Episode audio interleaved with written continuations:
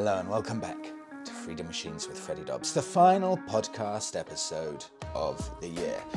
This week's podcast episode proudly sport or proudly brought to you by Excel Moto. That's the one-stop shop for all things motorcycling related, whether you need clothes, servicing parts for your bike, you want to modify your bike, you want to kit yourself up for a huge Euro or American trip, this is the place to go. It's Excel Moto, all of the details in the written description.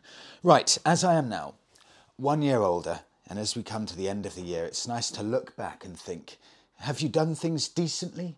Are you happy the way things have turned out for the year? And I want to start this podcast episode with financial freedom and the importance of it, or at least my perceived importance of it, because I know I've probably bored you all to death with how I, I once overstretched myself with a few vehicles and it ended up being fairly miserable when I was in that financial situation, owning a vehicle that pushed me to the financial limits, where it actually stopped me going on holiday.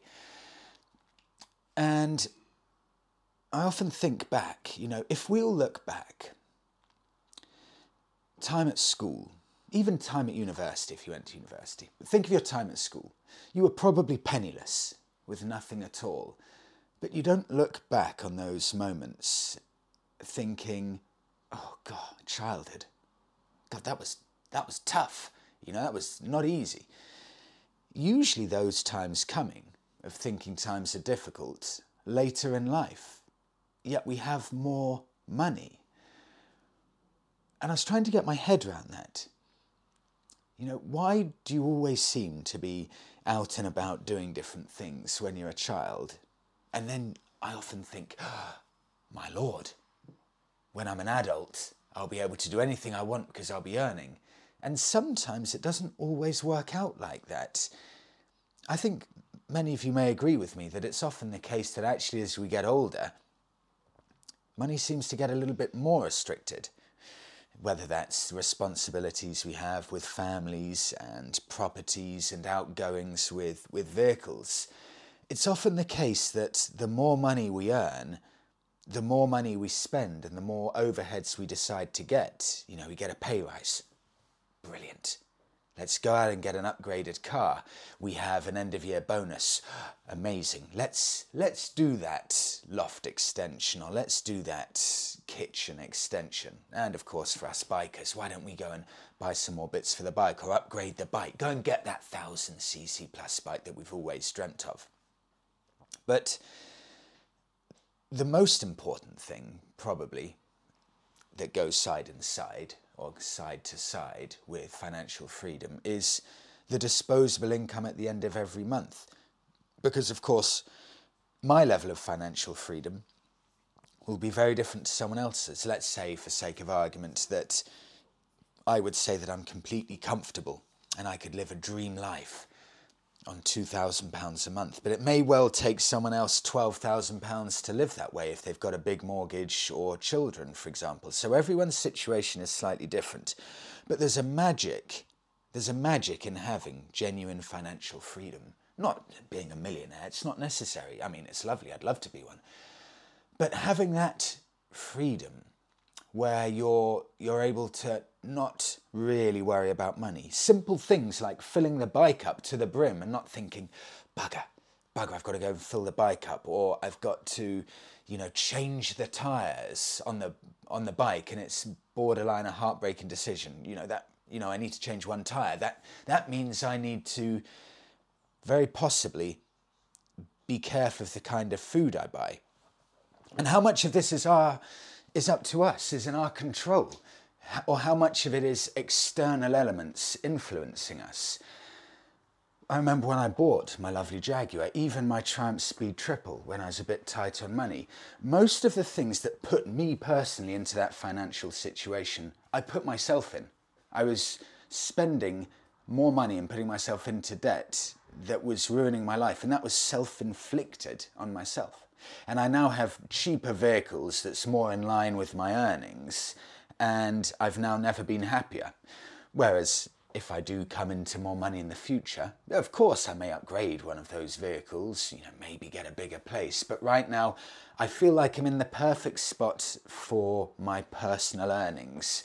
And it's taken a few years of me trying to figure out, you know, the joy of just being in that area of financial freedom where I'm not always thinking, oh, yesterday was, or last month was a great month why don't I go out and stretch myself? And then I'm right back into the same situation I was in before.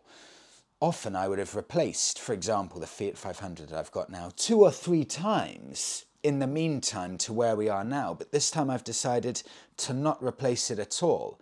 And that saved me probably thousands and meant that I'm significantly more comfortable. Similarly with the Bonneville it's now the longest, to the best of my knowledge, I've ever kept a bike, and me not changing in the meantime has meant that I have had more financial freedom. It's just something I've been thinking about over the past year. So, on that, I did some polls across every social media platform that I'm on. Let me get the question up that I asked because I wanted to get your thoughts on this. Right. That's always the way. Just as I go and look for it, I can't find it. I'll start with Instagram. Let's have a look here. So, Instagram, I'll have to go to my archive because it's just finished. I gave everything 24 hours and there were over two and a half thousand responses in 24 hours. The question I wanted to know what's more important? And I asked this across Facebook, Instagram, Twitter, and YouTube. Two and a half thousand responses. The question What's more important to you? Financially stretching yourself to own your dream motorcycle, or owning a lesser bike but with significantly more financial freedom?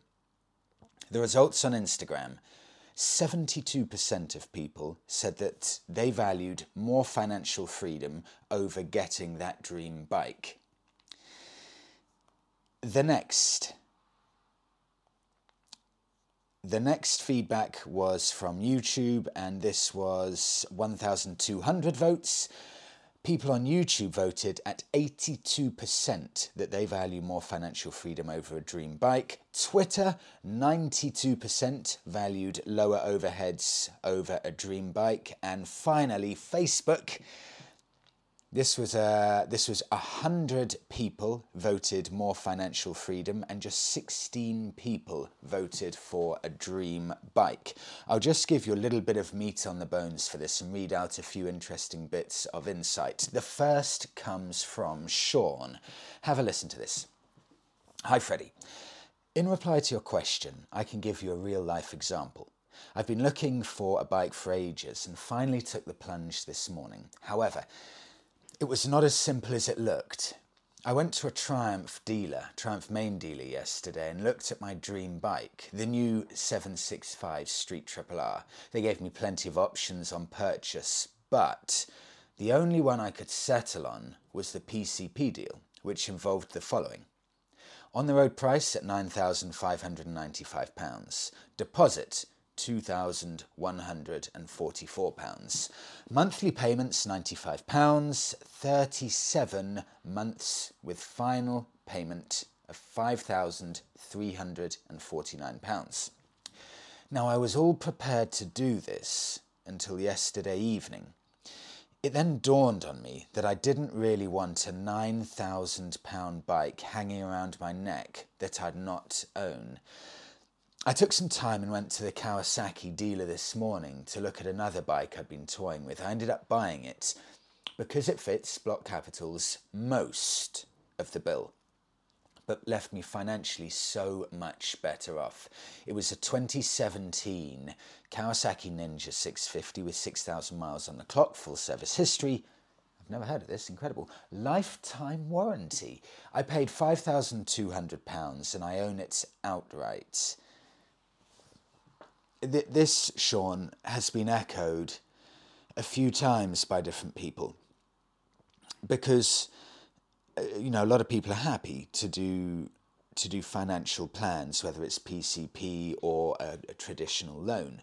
Many people happy to happy to do that, and there's nothing wrong with that. Some people just plain don't like the idea of not owning a bike outright.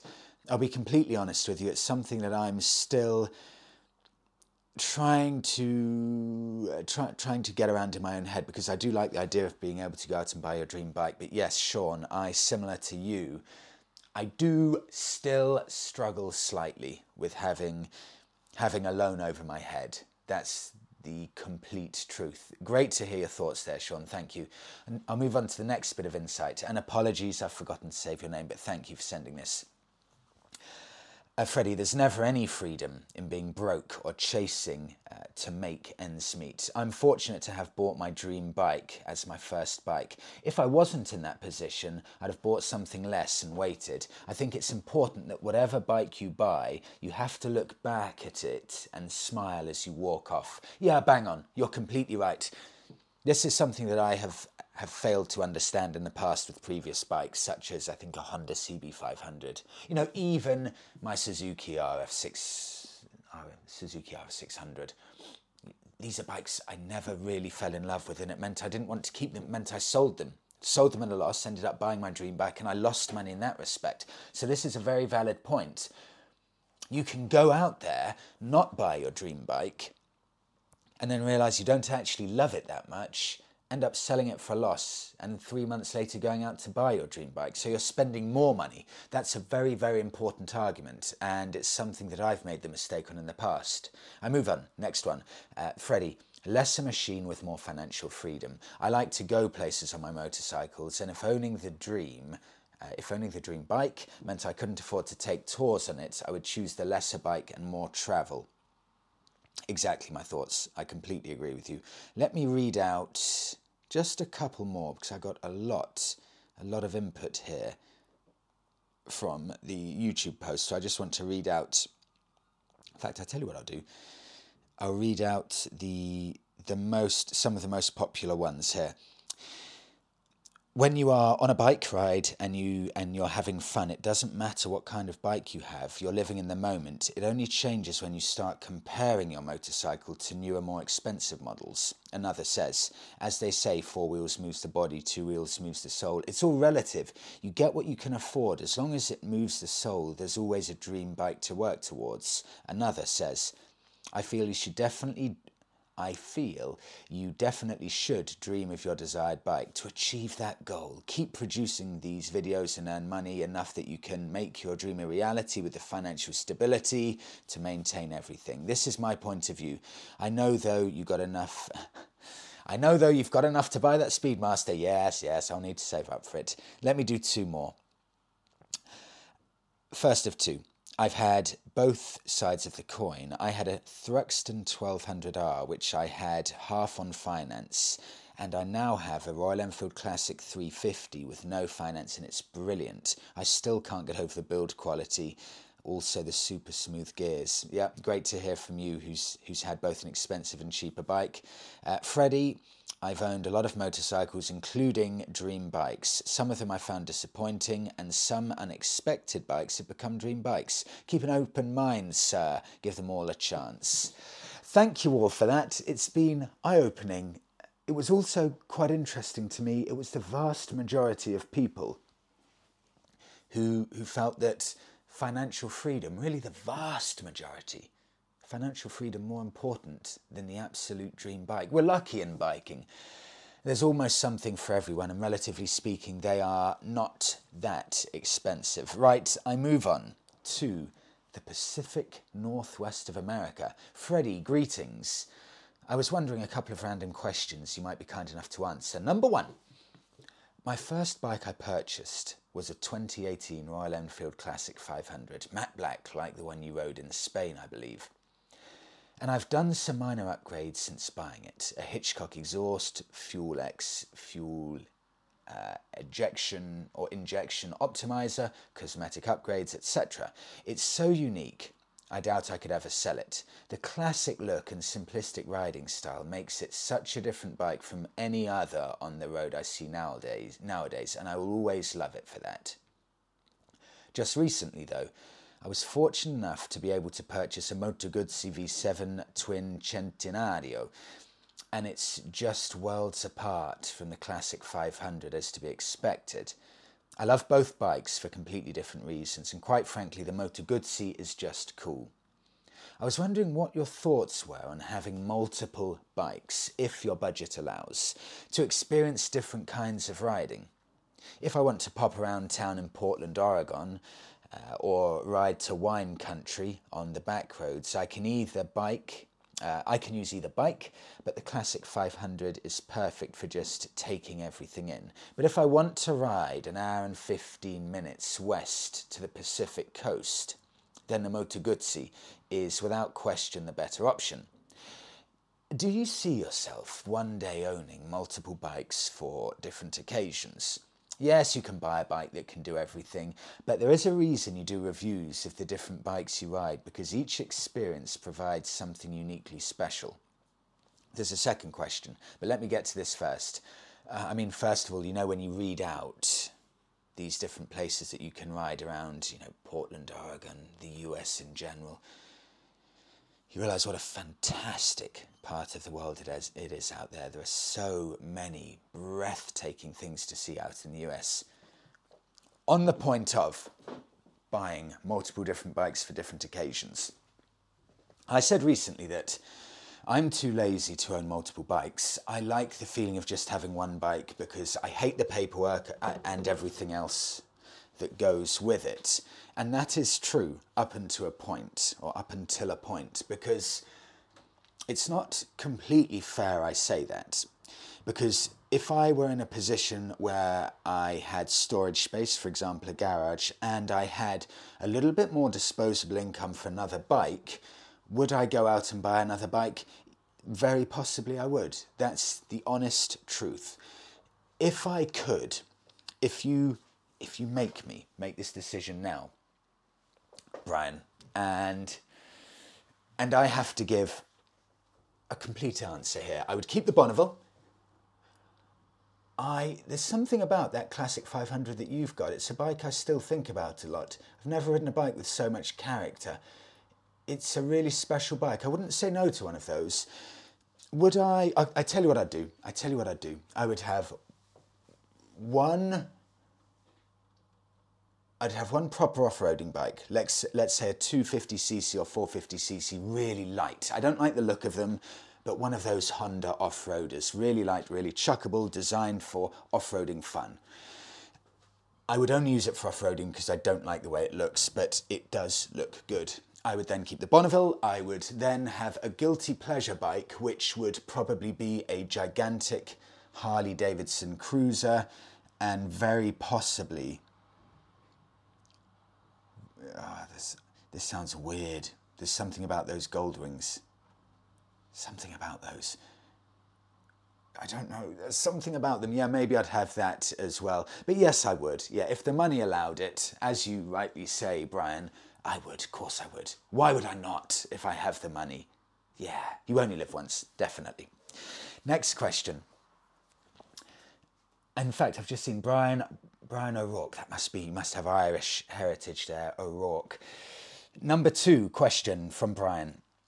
I believe you haven't ridden the upgraded Moto Guzzi V7 engine, but do you think this bike is a good option to do a long distance trip from Portland, Oregon to Los Angeles, California? oh, sorry, I had a coughing attack as I read that. What a ride! Portland, Oregon to Los Angeles, California on beautifully scenic Highway 101, finishing at the new bike shed location. The trip's about 966 miles with long stretches of highway road with 70 mile an hour speed limits. It's a bucket list trip for most people, and I'd love to do it on my bike, but not sure if it's capable or if I need an advantage style bike instead. Ah, oh, Brian, riding dreams. so I had a weird coughing attack then. Riding dreams. That is just, just reading it. I'm daydreaming about, daydreaming about it. Yes, I like this question. With the upgraded Moto Guzzi engine, I rode the old Moto Guzzi V7 with the 750cc engine. That was only about 50 horsepower. noticeably less horsepower than my Bonneville, much more in line with the power from a Royal Enfield Interceptor. And you could definitely do that trip, even on the old Moto Guzzi V7. I haven't yet ridden the new 850cc, but it's pretty much bang on in line with the Triumph Bonneville's horsepower, and I can say w- without any hesitation or concern, even though I've never read it, knowing what the old one was like, this extra 10 horsepower, so Brian, you will be in the perfect position with that bike just to cruise effortless, effortless, effortlessly 80 miles an hour or so along some of those beautiful roads. It will be the perfect companion for that bike. That extra 10 horsepower in the V7, the Moto Guzzi, will, at least on paper and from riding the old one, transform it into a bike that was noticeably less capable than the Bonneville into something that is neck and neck with the Bonneville. And I welcome any owners or anyone who's tested it. Let me know about that if I'm right or wrong, and I'll share that so Brian can have a listen as well. Brian, let me know if you do that trip. I would love to see some pictures of it if you do it because it is the stuff of dreams. Have a fantastic Christmas. I move on. Freddie, I'm a viewer from the Netherlands. Next month, I'm due to get my license. Since I'm a bit older, I'll get my full license straight away, so I'm not limited to lower powered bikes. That being said, I've done all my lessons on a Kawasaki Z650, which I think they got in the A2 version, so it's only 45 horsepower. Now, I'm more attracted to the relaxed style of riding rather than getting something sporty, and for that reason, I'm primarily considering the small Rebel 500. The 500, unfortunately, is also an A2 version, and since I do want to go on longer adventures, it might be a bit too small for that. But I think the 1100 might be a bit too powerful. Anyway, I've fallen in love with the Triumph, which might be your fault in part. I've always thought of them to be a bit too expensive as my first bike until I saw the Speed Twin 900 in one of your latest videos. It looks like it could potentially be a bike. Uh, it looks like it could potentially be a great bike for me to get around on. But at 65 horsepower, would it be a bit, or would it be a good step up from the 45 horsepower naked bike that I've been learning on since midsummer? Okay, so the question would it be, uh, but at 65 horsepower, would it be a good step up from the 45 horsepower naked I've been learning on? I continue. I figured I could try and ask for your advice uh, since you're an experienced rider that has tried many different bikes, if it would be a good idea to make that step up in power for my first bike, or maybe stick around A2 level for now. I've got no real way to gauge how big of a difference that change in power makes it for around uh, how big a difference that change in power makes. And for right around 10,000, I don't want to make a bad choice. Hope you're having a wonderful day and uh, understand if you're too busy to reply to my email. Well, Zaga, thank you for sending it. Not too busy at all. Thank you so much. This is a brilliant question that that you put me back, Zega and apologies if I'm, I'm, pronouncing your name incorrectly, you put me back into the time when I had just passed my test. And I'm, you may well have heard this story before, so I will not go back into it too much in case I bore you. But I went out, I bought a Honda CB500 motorbike because I thought, good, well done, Fred, you're being sensible there, that's good. Don't go out and get anything too silly. You've got to be sensible. You've got to be level headed with this. Realised I had no interest in that Honda CB500 commuter bike and sold it almost immediately for a colossal loss. I also remember looking at Harley Davidson Sportsters, and the truth is, I couldn't afford it. But I also was looking at them back in the day when I just passed my test, thinking, oh gosh, even even a Sportster with an what, what are they 800cc engine or something? Even that's that's too big for me. You know even that's too big. I couldn't buy one of those uh, an 800 or a 1200cc engine. That would be much much too scary for a first bike. And in my opinion zega i was wrong about this. My instructor when i was learning he told me something that i'll always remember he said that he went out and he bought a 1400cc bike for his first bike. And I said, My lord, you are crazy, absolutely loopy. And he said, No, no. a bike is only as dangerous as you want it to be. You can go out and get a 1000cc sports bike and you can ride it gently and you can ride it safely and you can always stick within the limits and you can make sure that you're being smooth into the bends. And similarly, you can go out and buy a 500cc bike and ride it like a hooligan and it can be dangerous. So, in a, roundabout, in a roundabout way to answer your questions, Edgar, the difference between 45 horsepower and 65 horsepower is not so different that you will feel any element of danger or any element of not being safe on the bike. It's it's obviously more powerful, but it's not so quick that you're going to put yourself into any dangerous situations at all. Moving from 45 horsepower to 65 horsepower, like you're considering, in my eyes, shouldn't be any concern or shouldn't be of any consideration to you. You can go out there and you can buy that 65 horsepower motorbike with a completely clear mind that you're not doing anything crazy or loopy at all. That is a very, very nice next step up for you. And I would suggest actually you should be going probably for a, a 65 horsepower bike. You will immediately feel at home on it. It will feel significantly similar enough to the 45 horsepower bike that you would just be able to get on, jump on, ride it, and you won't be getting yourself unstuck in corners or anything like that. So buy without any kind of concern. This is where it's a bit more controversial. If you also like the Honda Rebel 1100, I would say also go out and buy that bike. You'll be completely fine on it. Make sure you're nice and slow and steady. I would actually suggest going out riding by yourself for the first few weeks or so, just so you can get the hang of it and you don't feel under pressure riding with someone faster. But you'll be fine on the 1100 Honda. That's an easy bike to ride. Just make sure you're careful on it and you don't redline it. Not that you would. You can go out and buy, a Zerga, I promise you, any bike that you fancy. Just make sure you're safe on it initially and don't go too crazy. It's the corners that I got caught out with when I was first passing my test. Making sure I was in the right gear and making sure I didn't release the clutch too quickly so it didn't fishtail and try and slap me off the bike. But go into things smoothly and you'll be fine. A friend of mine, Danny in Ipswich, his first bike was a Triumph Bobber 1200cc. It's, it's completely fine. Just make sure that you're safe. But I would say, Zega, open up the entire biking market to yourself. Whatever you want, just go and grab the dream bike if the finances allow. Again, I know there'll be some people who disagree and think that's slightly irresponsible advice, but my advice to you, Zega, grab the dream bike if money allows. I move on and have a brilliant New Year's in the Netherlands. Happy New Year. On to, do, do, do, I'm sure this is JB in Scotland. JB in Scotland. Hi, Freddie.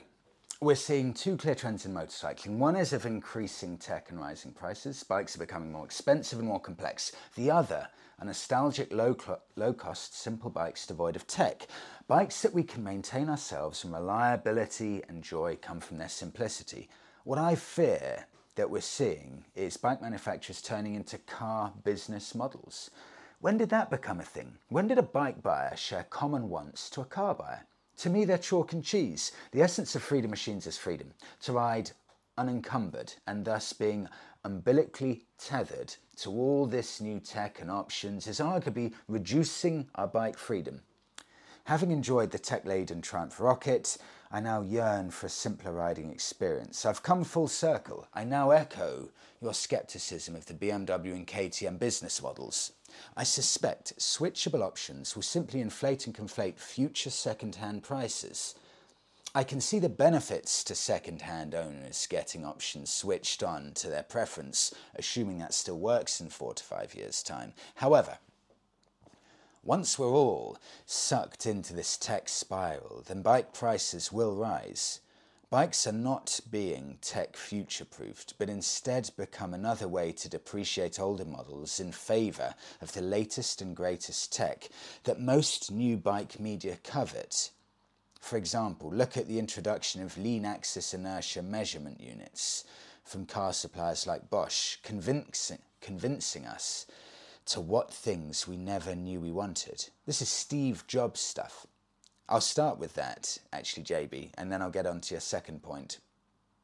Because This is a really good point that I know works very well, and I know it is a very, very good business model, not just for bikes, but business model everywhere, whether it's laptops, cars, motorbikes. Because a very good way that, let's talk about motorbikes because that's the core of this, a very good way that motorcycle manufacturers can entice current owners of bikes into buying the latest and greatest is, of course, fit something or do something to the bike that the previous model didn't have. And because we're at such a point now where motorcycles are, at their very core, superb, they're all reliable, they're not going to rust away, they've all got anything over 60 horsepower, more than enough power than you would ever need. So, what can these bike manufacturers do to keep us buying bikes? Well, it's simple. You keep coming up with new bits of technology that, as JB rightly said, are marketed as the latest and greatest. How can we make this bike even better than the last one? You, we have to add something to it because we can't keep going where it's just a horsepower race where you're on 300 horsepower on a a modern classic bike. It has to offer something else apart from that so you can see. You're right, JB, when you say they are turning more into cars. You know, some of the tech I've seen on a re- recent KTM, it's got radar, guided, or at least adaptive cruise control where it can see the vehicle in front. It's phenomenal what these new vehicles can do. It's also a good way to get people buying new vehicles. I think I may have said it on a previous podcast episode, but I was told this by, if my memory serves me correctly, by someone in the industry. And they said that modern classic owners tend to switch bikes once every seven to eight years, but adventure bike riders tend to switch their bikes every two years or so. Now, apologies if someone can tell me otherwise on that, but this is the information that I've been given. And let's just humour me for sake of argument that I'm correct with this. That means that these more tech laden bikes, such as adventure bikes, are a far better business proposition than a modern classic bike because modern classics, by their very soul, by their nature, are stripped back of everything. It's about the pure riding experience. And this is a reason why I've still got my Triumph Bonneville. Because when I go out and I test these other modern classics, as brilliant as they are, and they are better than my Bonneville, I don't get anything extra from the new ones that my Bonneville can't already offer me. Hence, I've kept the Bonneville because it's still so damn good compared to the current competition. And that's not an insult to the current competition, it's brilliant. They're almost too good. They've, they've reached a point where they're so superb, I just can't see myself selling it. And Steve Jobs did that so well, telling you what you want, not asking the consumer, what would you like to see in the next phone? well, no one's ever going to say, I need an Essence Mini tablet for my pocket when Steve Jobs came along with the original iPhone. But he was absolutely right. He knew what people wanted, and it's the same now with the biking industry. Second point from JB. Why? This is a good one. I read this, JB, earlier, and, and I agree. This kind of resonated with me because it's exactly what I've been thinking. Second thought from JB. Why did Honda not make the new Hornet more retro? Here we go. You've noticed or you've noted superbike sales are waning. The days of powerful naked internal combustion engine bikes seem numbered, and sales of simpler retro bikes are on the rise, as are adventure bikes, strangely. Anyway, why didn't Honda tap into this retro market with its new, smaller parallel twin Honda Hornet? Instead, it's purposed the quasi KTM insect styling, as have Suzuki, to compete with the Yamaha MT07. Yet, if anything, Royal Enfield tales, uh, sales should tell us that if Honda had styled the Hornet to be more retro, then surely it would only broaden its appeal. Honda's Neo Cafe lineup uh, were more retro and lovely detailed things, yet not great sellers, so it appears Honda has now moved in a different direction. Confusingly, confusingly, I believe Honda will keep the previous 650R going for a while longer, well worth comparing to the Kawasaki Z650RS. Recalling You have loved the Kawasaki RS before, or RS bikes. So why do you think Honda went modern and not retro with the Hornet? It would surely have had nearly the punch of the Z900 with the character of the 650Z. Meanwhile, ironically, Yamaha that uh, meanwhile ironically Yamaha that the Hornet directly targets offers both retro and modern versions aka the XSR 700 and MT07 how those sales compare might give us some clue. The Hornet seems pitched at younger riders, but do younger riders still want retro, or is it the fashion moving forward back towards modern? Fashions change and often cyclical. Do fashions differ country to country, perhaps? Could a retro Hornet be on the way? Or perhaps going retro now is such a risk because Honda doesn't want to compete head on with the cheaper Royal Enfield on price. Yeah, I I have spent a long time wondering this, JB. The Honda CB 1100, that stunning modern classic bike from Honda, every bit as good looking as the Triumph Bonneville. I've mentioned it a few times before on the podcast. That is a really beautiful motorcycle. But clearly it sold relatively so badly that Honda have discontinued it. This was a stunningly nice looking motorcycle. Why didn't it sell? Why did no one, relatively speaking, go out and buy the Honda CB1100, that stunning modern classic? And then the Hornet comes along, the new Hornet. And when I saw it in the, the press briefing, it, it's not a looker. It's just about as safe a looking bike as you could ever imagine.